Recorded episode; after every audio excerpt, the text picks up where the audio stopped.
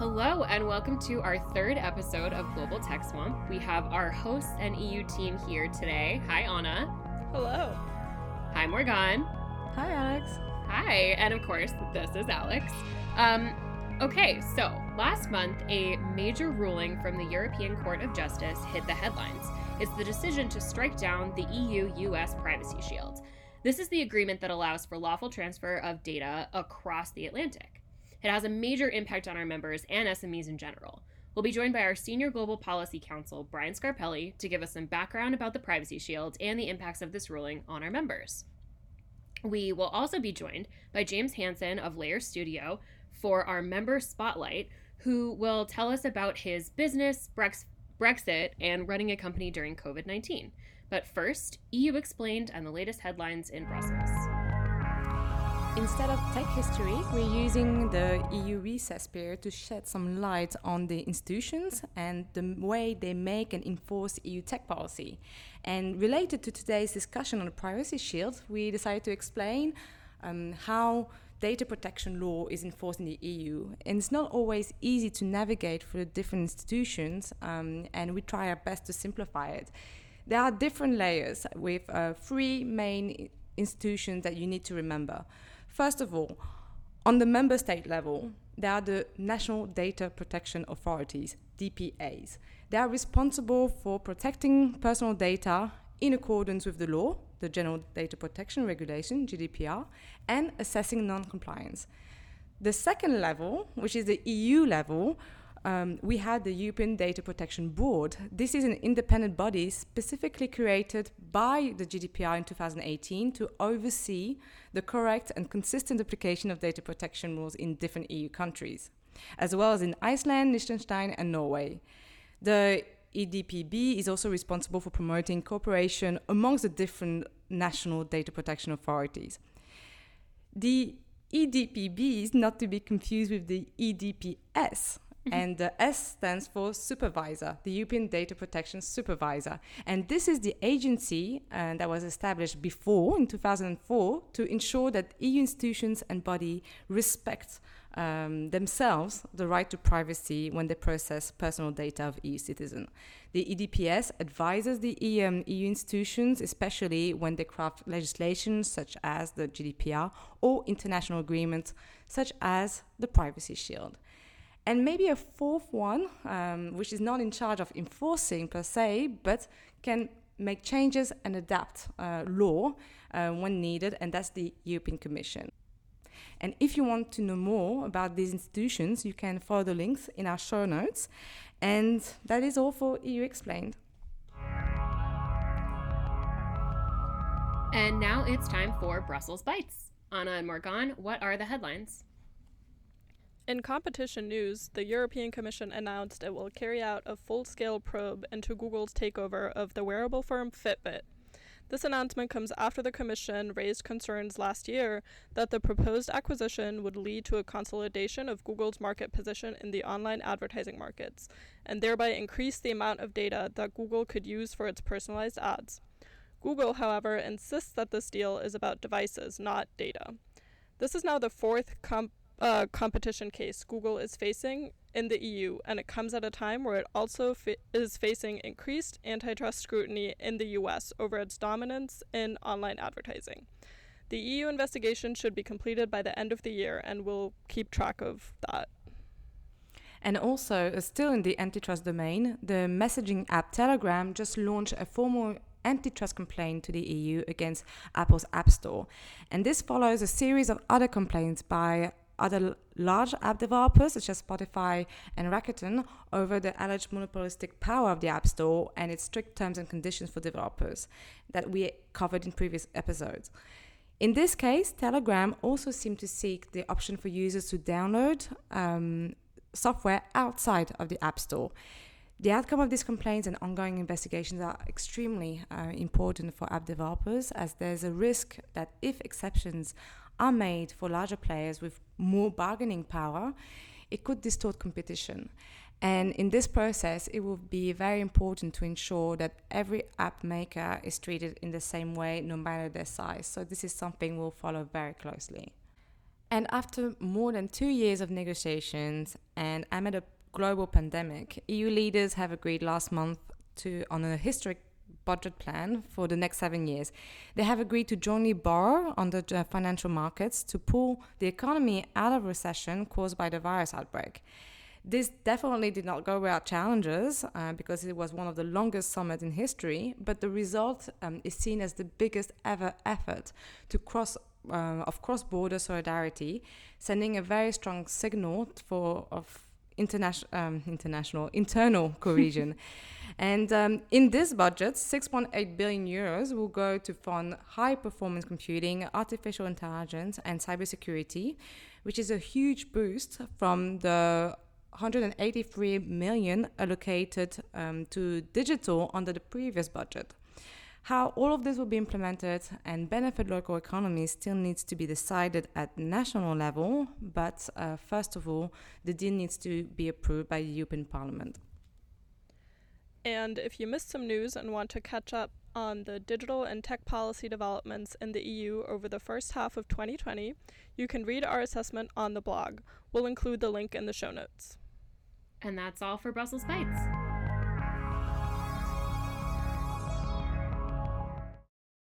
On the 16th of July, in a landmark decision, the European Court of Justice, EJC, struck down the EU US Privacy Shield. Privacy Shield was a streamlined, widely used program for American companies to efficiently and legally transfer user data from the EU. Brian, can you give us a bit of background on this? Um, maybe like where this all started and and that sort of thing. Sure, absolutely. So this this goes all the way back to the late '90s, 1998, which is uh, the year ACT was fo- was founded, as it as it turns out. Yeah, fun fact. When when the European Commission effectively prohibited the transfer of personal data outside of the EU to countries that failed to meet adequate privacy protections that were, you know, at, along the same level as as the European Commission itself. So then, in recognition of the great value that transatlantic data flows have to both U.S. and EU businesses and, and consumers in both in both areas, the two, the European Union and the U.S. government came up with a safe harbor agreement, as they called it. And uh, this framework gave companies the ability to, to publicly attest to meeting the requirements of the safe har- harbor uh, and and in providing adequate in quotes privacy protections so that they could legally collect and use data originating in the EU and store this data in the United States. So in uh, back and moving forward in time, you know that, that went on for for a while, but by 2015, the European Court of Justice, in a decision, found that the that the U.S. government's approach to privacy was not adequate and did not meet the standards required by the European Commission. So this led to the collapse of the safe harbor, and it left a lot of, of companies, thousands of companies, including ACT members, uncertain about whether or not they were in compliance with EU law and whether they might face some liability. So then, after that, the U.S. and the EU took another run at it, and they found a new construct called the which they called the Privacy Shield, which went into effect in August of 2016. Similar construct, you can again publicly attest to uh, to um, to meeting uh, to, to being adequate in, protecting privacy protections, and then with that attestation, there comes some as a U.S. company there there there are some uh, some over there's some oversight that you would have to be under, namely the Federal Trade Commission would hold you to account if you make that attestation about providing adequate privacy protections and you're not actually providing them. And you can see some examples of the FTC cracking down on those companies. Uh, okay, so this has been going on for a while. Um, now, what happened to the Privacy Shield and why is this important for our members? Well, we're doing something of a redux here because the Privacy Shield, this construct, has again been invalidated. So the, the, shield consisted of a set of seven principles that permitted U.S. companies to self that they would self-certify to, um, and that would be their compliance with EU data protection rules. Uh, the same activist who sued in in Europe to invalidate the safe harbor agreement, an Austrian fellow named Max Schrems, uh, again sued, this time to invalidate the Privacy Shield, alleging that the uh, the several means of compliance with the Privacy Shield, uh, namely the the uh, the ability to use standard contractual clauses, uh, as well as as the uh, as the Shield um, mechanism where where the public attestation is made, um, are not adequate for EU standards. So this judgment was highly anticipated. Um, was released in July 2020, and the European Court of Justice did um, uphold the validity of standard contractual clauses, but it struck down the Privacy Shield compliance mechanism. Hmm. It, the court cited concerns with U.S. surveillance law, essentially, and interpreted the current situation as unacceptable, or in other words, incompatible with with uh, European data subjects' rights under the under the General Data Protection Regulation, or the GDPR. This is important to our members, though, because uh, you know it, it- the, the the ability to attest and enjoy the, the protection of the Privacy Shield was um, was was the the most streamlined and easiest way of, of for those who are either doing business or planning to do business in the EU, um, as far as complying with EU data protection laws um, standard contractual clauses um, not as easy to implement. The so you you know through that attestation and using the shield, an app association member company could avoid a whole bunch of complex and expensive contract negotiations, which are required by the standard contract, contractual clause compliance means uh, in dealing with potential EU business par- partners and uh, it was also a way to make a public statement and stand up and and, and uh, be able to declare that your your company is uh, has a strong commitment to both data security and privacy. So, uh, to, not to put too fine a point on it, but when you look at the thousands and thousands of companies who were part of the Privacy Shield before it was invalidated, over seventy percent were small businesses. So, and, and there were there were a great many app association members who who were part of the Shield. So um, it, it, it's also got you know it, it, so it has it has an immense impact on any members who are either doing business in the EU or thinking about doing business in the EU. So, does that mean that the EU US data transfers will stop completely? Fortunately, no. I guess I can say that there's a, there is a fortunately here. Uh, no, it does not, but it creates a great deal of uncertainty. So many of the companies that were part of the shield are now at risk for having their data flows interrupted or or being subject to um, regulatory enforcement by data protection authorities in the EU. Uh, in that they may may be violating the GDPR, they no longer can enjoy that that umbrella of protection that the, that the Privacy Shield offered them. There are still the standard contractual clauses that one can use. Uh, however, in my view, they're not really providing an immediate alternative. Um, they don't, and, and again, there's that expense and time associated with them, um, and they're, they're so they're not really a replacement for the for the tool that the Privacy Shield offer. You know, that, that for the utility that the Privacy Shield offered. Um, if if if a company's going to going to switch and use the standard contract, contractual clause means for for um, compliance, um, they're going to have to prove to EU privacy regulators that their customer data is not subject to U.S. surveillance law, and that is going to be a difficult thing to prove. Uh, during this time, it's it's essential, basically, that you know, as we look to okay, what now, right? It's essential that the data transfers that we have going on be allowed to continue uh, while a new construct is is being created, and uh, and so we've we publicly the App Association has publicly supported that idea that we don't want to just uh, close off all data flows now until some new construct is put into place. We've got to find some way to transition to a new framework. And uh, fortunately, just the other day, in a joint statement, the U.S. Department of Commerce and, and the European Commission have uh, have announced that they're still to um, that that they're going to undertake new negotiations. Um, the uh, the U.S. government has said that it will still administer the Privacy Shield and will uh, hold those who are part of it to uh, to their obligations when they make that public attestation. Um, but we still have this uh, this general uncertainty, don't we? Yeah, absolutely. Yeah. Um, what, so do you think there will be another Safe Harbor Part Two, Privacy Shield Part Two, or th- third time the charm? What should our members expect?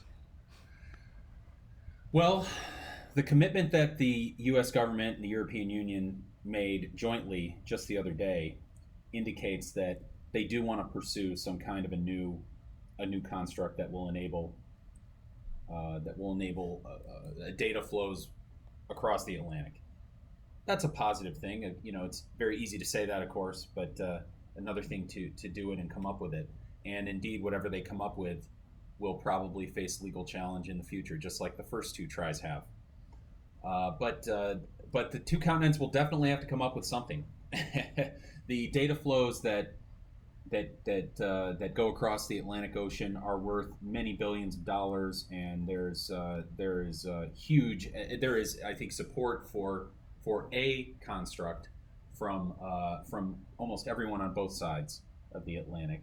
So. Um, uh, you know, it, it, we're going to need to we're going to need to continue to monitor, continue to make our voice heard. That's going to be very important, I think, for the for the app association. Is is um, you know is is as as the as the U.S. government and the European Commission attempt to navigate the decision from the European Court of Justice in coming up with a new construct, especially a construct that is largely intended to benefit app association members, small businesses in the digital economy who are innovators and leaders and who, who need some kind of streamlined um, uh, you know mechanism for for for compliance with complex complex and and and uh, and serious legal requirements on both sides of the Atlantic Ocean. Um, they're going to need to hear from us, and, and we're going to need to hear from from our members. Absolutely. And we'll definitely have the opportunity to talk more about this as this is really just the beginning. Um, so thank you for your input here. And I'm sure we'll be talking to you about this again soon. Absolutely. Thanks for having me.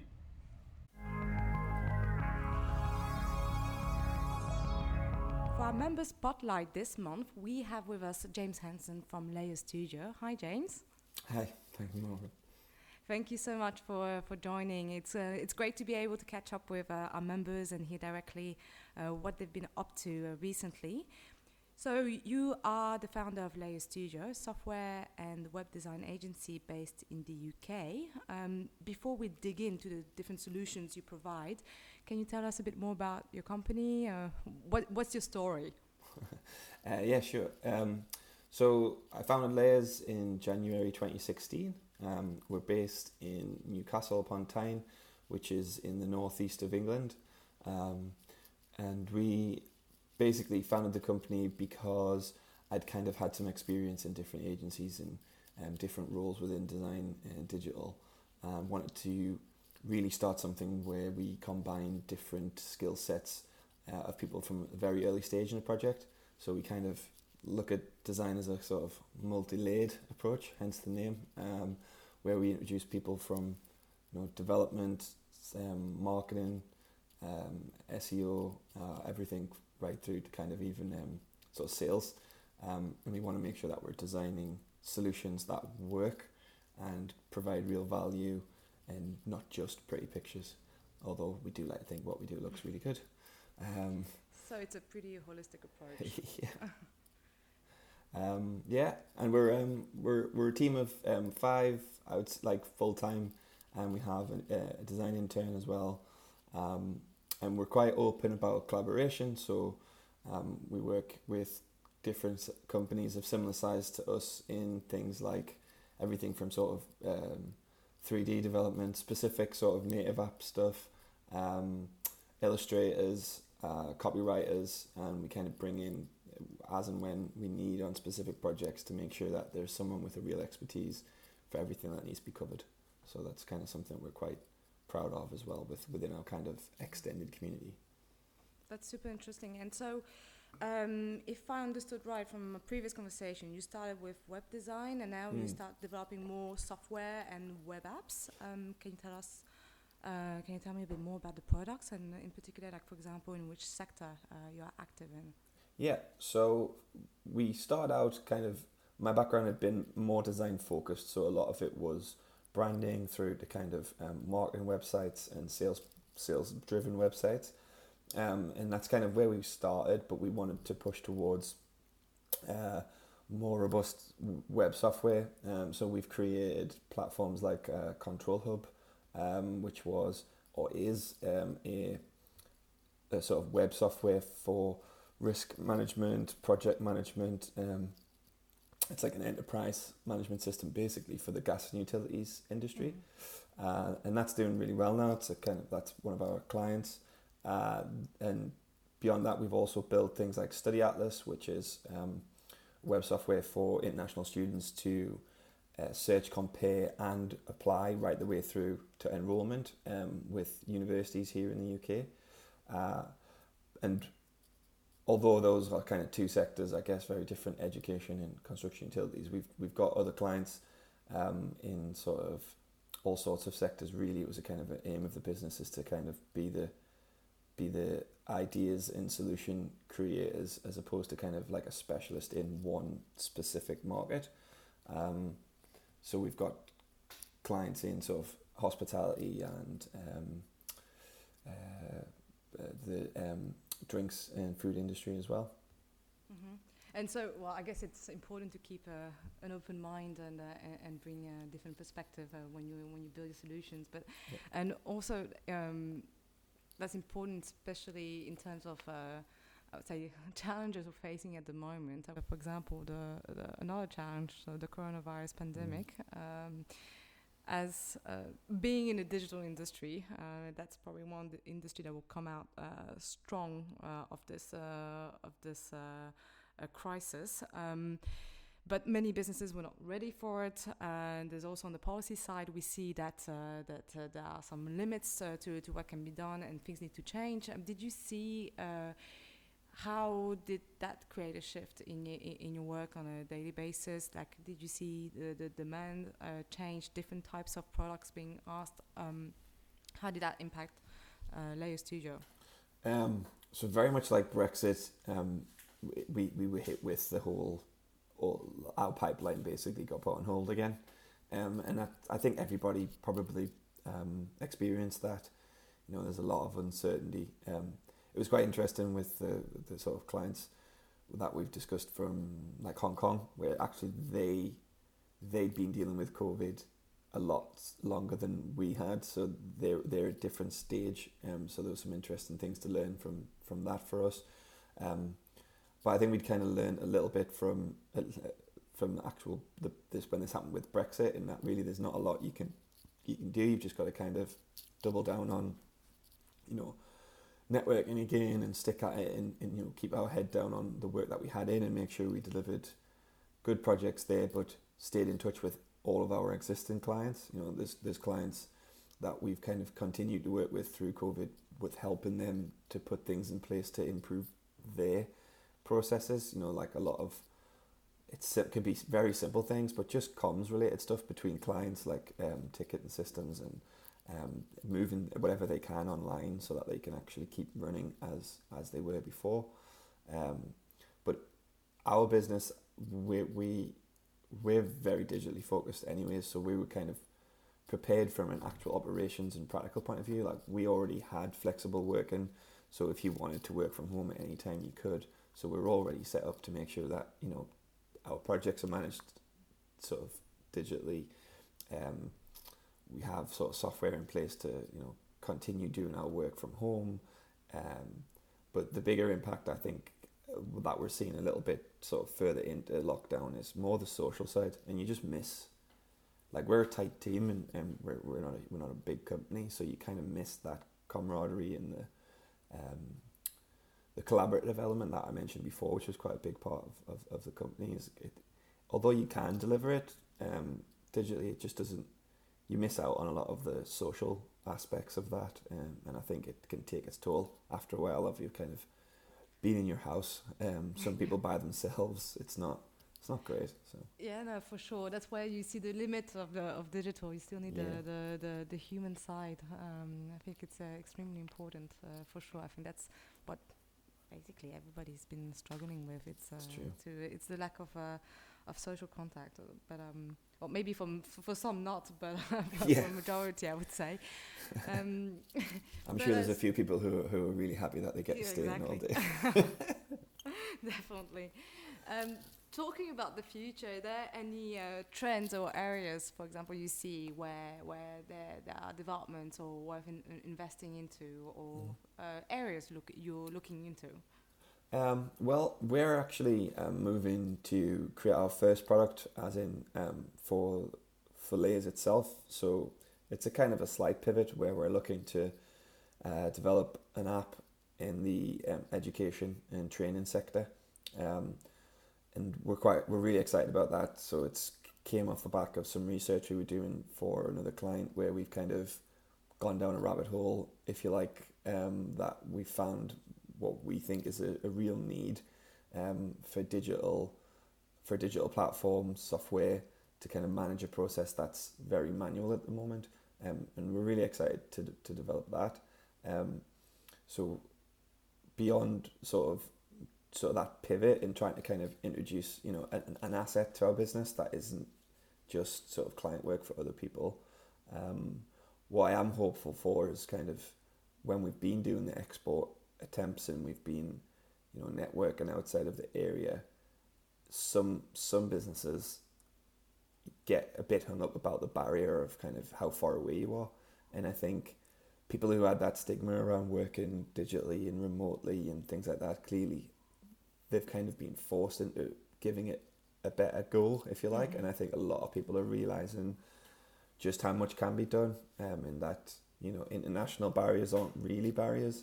It's quite an interesting, it's an interesting um, period to move into if if, you, if the vast majority of businesses are more than happy to work with a remote in their their eyes a remote company, um, that should make it a lot easier for us to kind of get past the final hurdle, which is with a client, which is often that kind of, you know, why work with someone sort of further away if we could work with somebody much closer.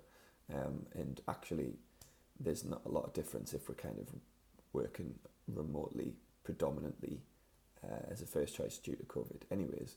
And hopefully, I think people just sort of see the benefits and choose to work with the people they like to work with. Um, and we're quite, you know, we're friendly people, so people tend to like to work with us.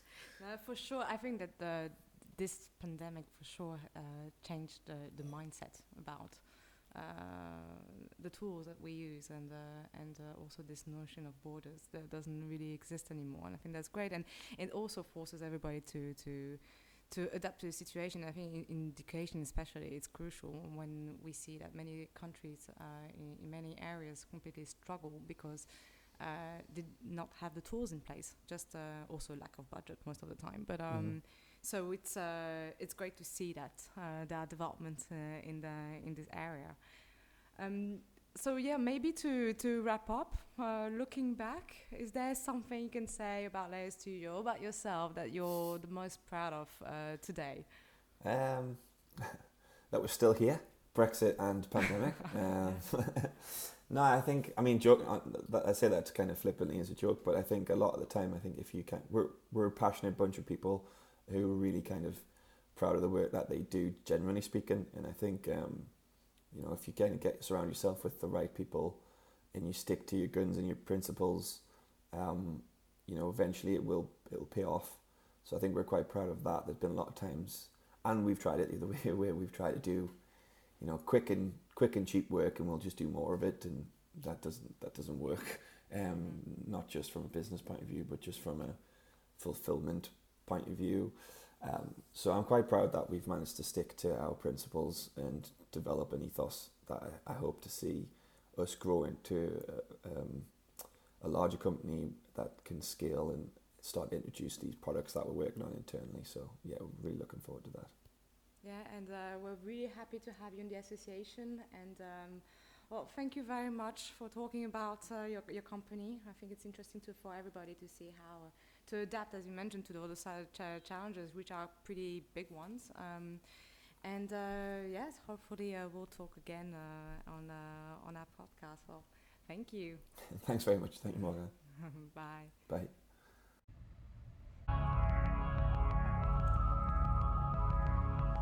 And now it is time for random identifier. Um, I'll kick it off since this is our first random identifier for Global Tech Swamp. Very excited to hear what you guys are obsessed with. Um, but I am going to talk about the new Bon Iver single. He's released like a couple singles over like sort of this quarantine period.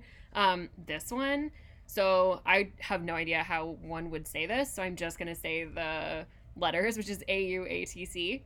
He just released it on August 5th. Um, and it has so like I feel like one of the things that has to be said about this is that Bruce Springsteen like is a like he he provides backup vocals on this song. Like Bruce Springsteen is singing backup for Bon Iver. That feels like a big deal to me. But also Jenny Lewis, who I'm a little bit obsessed with. Um, someone from Wye Oak. Um, and the song is great. It's so good. Um, this is also coming off the heels of the song that Bon Iver also did with Taylor Swift on Folklore, which is also a great song. I was gonna ask about your opinion on that. I thought the song was really great. Okay. I um, it's so I. I this uh, this is an interesting question that you've asked me because I think that Taylor Swift is an incredible songwriter. Like okay, full stop. Me too. Yeah, I think like you cannot deny how great of a songwriter she is my my hold up with Taylor Swift is that like I don't actually enjoy listening to her singing, which is why I've never like been like a huge Taylor Swift fan. Mm-hmm. But like she writes great songs. Like I think that if you like don't agree that like You Belong with Me is a bop, then you just like have been under a rock for the last 30 years because like that song is so good um the song right and i the the her lyrics are like always interesting she writes really great stories through her songs like totally think she's a great songwriter mm-hmm. I just don't necessarily always like listening to her sing her songs. Yeah, that, that's, yeah. yeah. that's exactly the same feeling I have. I, I, I uh, yeah, hundred percent agree. Yeah, I didn't mean to derail this random identifier. no, no, I liked it. It, it, it. I'm hey, glad we're on the same page. Um, well, okay, so Morgan, how about you? What is your random identifier? So for me, I just noticed that this week there's a really cool series that uh, that I really like. Um, that's called Borgen. That just it's an old one actually. Uh, that just arrived on Netflix. They decided to publish it again on Netflix. So it's um for those who don't know it. I don't know if you guys uh, well have heard it or watched it in the past, but it's a um, it's a, a, story about a Danish uh, series, story about a Danish politician that becomes the first female prime minister uh, in Denmark, and it's all the the tricks of politics and, yeah. and, so on. And it's actually a really good political drama. And um, so, yeah, I was really excited when I saw it uh, on uh, on Netflix for the first time, and I was like sharing it with everybody, saying you have to watch that. And yeah. I think in the US, it's uh, it comes out on September first, if I'm not mistaken, or maybe it's already out. Yeah, but, I uh, I love a yeah. good political drama, so I would definitely watch that. Me too. I'll have yeah, to check it, it out. I really highly recommend it. Well, you have to be a bit of a political geek, but it's a it's a it's a nice story. So so yeah. Yeah, I also love sort of watching things that are like pro women in government because mm-hmm. I feel like mm-hmm. there aren't enough shows that feature them prominently. So like 10 out of 10 would watch. yeah, and apparently fun fact also is that it's um it's based on uh, uh yeah, uh, of Vestager, uh, the commissioner uh, for um, for competition um, oh, in the yeah. EU. So um, it's uh, even though she never became prime minister of Denmark, but the yeah. story is based on still like yeah. yeah, like loosely based exactly. on her. Cool, that's awesome. Okay, noted. Um, that's a good one. September. So in the U.S., if you want to watch it, probably September is when we're expecting it on Netflix. I think. Um, yeah, need to double check. Yeah. Cool. awesome. All right, Anna, what do you have for us? Um, so mine is based on like multiple things. A that we're living in a pandemic, and the other one is that it's painfully hot here in DC. Yes. So I've been trying to have some fun with face masks to make wearing them more enjoyable for myself. Basically, Mhm. you know, tricking myself into liking wearing a face mask. right. um, Making them a part of your fashion. Exactly. So that's what I've been trying to do. Like have fun with patterns and colors, matching them with my outfits. Um, my mom has sent me some great homemade ones. I've bought some on Etsy, and I was browsing this morning for more face masks, and I came across this news article that an Israeli jeweler created a gold and diamond encrusted mask that Oh, costs wow. 1.5 million dollars, and it weighs Oh. over half a pound. Half a pound. Yes. And someone actually bought this and is now wearing 3,600 diamonds on their face. And yeah, this is, I mean, this is more of a random news item, but I've just been thinking about this a lot. Yeah. Um, Hard not to think about. right. Yeah, but and how does it work? Like you have to put some extra tape to make it hold on your on your face, you know? Yeah. or I'm not must quite sure. your ears. You definitely have. There's no way that it can just go over your ears, because then like your ears are going to be exhausted. My like you've got to be able to hurt fasten with it. like the regular elastic. Just like a so, regular like, elastic. I can't like I don't know. Yeah. And then, yeah. so I assume there's some sort of like fabric behind the diamonds and gold. There must be. There like, must be. I don't think they specified really, but there Yeah. must absolutely be Like- something other than diamonds. And maybe it's harder to breathe in it, but I would imagine. That's the biggest concern. Yeah. Imagine Yeah. also the diamonds becoming, I don't know, disgusting with your breath all the Yeah. time. Oh, good like, I know, point.